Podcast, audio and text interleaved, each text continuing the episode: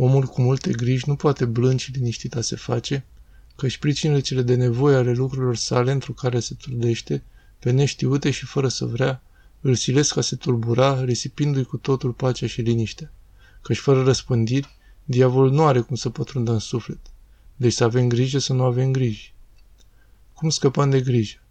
Se cade dar monahului înaintea feței lui Dumnezeu a se pune și pururea și-a ținti ochii către dânsul neabătut.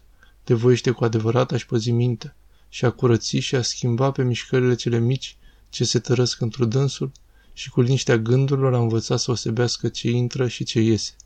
Că îndelenicirile cele multe ale monahilor semn sunt al slăbănogirii lor într-o gătirea spre lucrarea poruncilor lui Hristos, vădind neajungerile lor spre cele dumnezeiești. Fără lipsirea de griji, lumină în sufletul tău nu căuta, nici pace și liniște într-o slăbănogire a simțirilor tale și nici simțirea adunate acolo unde sunt grijiri de lucruri.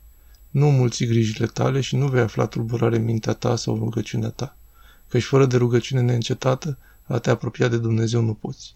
Iar dacă bagi în cuget alte griji în vremea ostenirii rugăciunii, risipire lucrează în inima ta. Cum se pierde zelul? De se pornesc în tine înflăcărate gânduri atunci când, într-o mistuitoare flacără a celor dumnezești, te îndulcești de gustarea lui Dumnezeu și căutând a le afla din nou, searbe de șireți se vădesc ca fiind sufletul tău, cunoaște că s-a năpustit peste tine din oarecare latură vorbirea fără de măsură cu oamenii, sau ai socotit ostenirile trupești mai presus de acele lucruri duhovnicești, și pentru aceasta s-a răcit fierbințarea gândurilor tale. Deci să avem grijă să nu avem griji, să nu vorbim mult cu oamenii și să nu prețuim mai mult ostenirea trupească în timpul rugăciunii și atunci ne vom afla pacea. De asemenea, să nu spunem că suntem mireni și deci suntem îndreptățiți să avem multe griji. Lumina mirenilor sunt monahii, iar lumina monahilor sunt îngeri.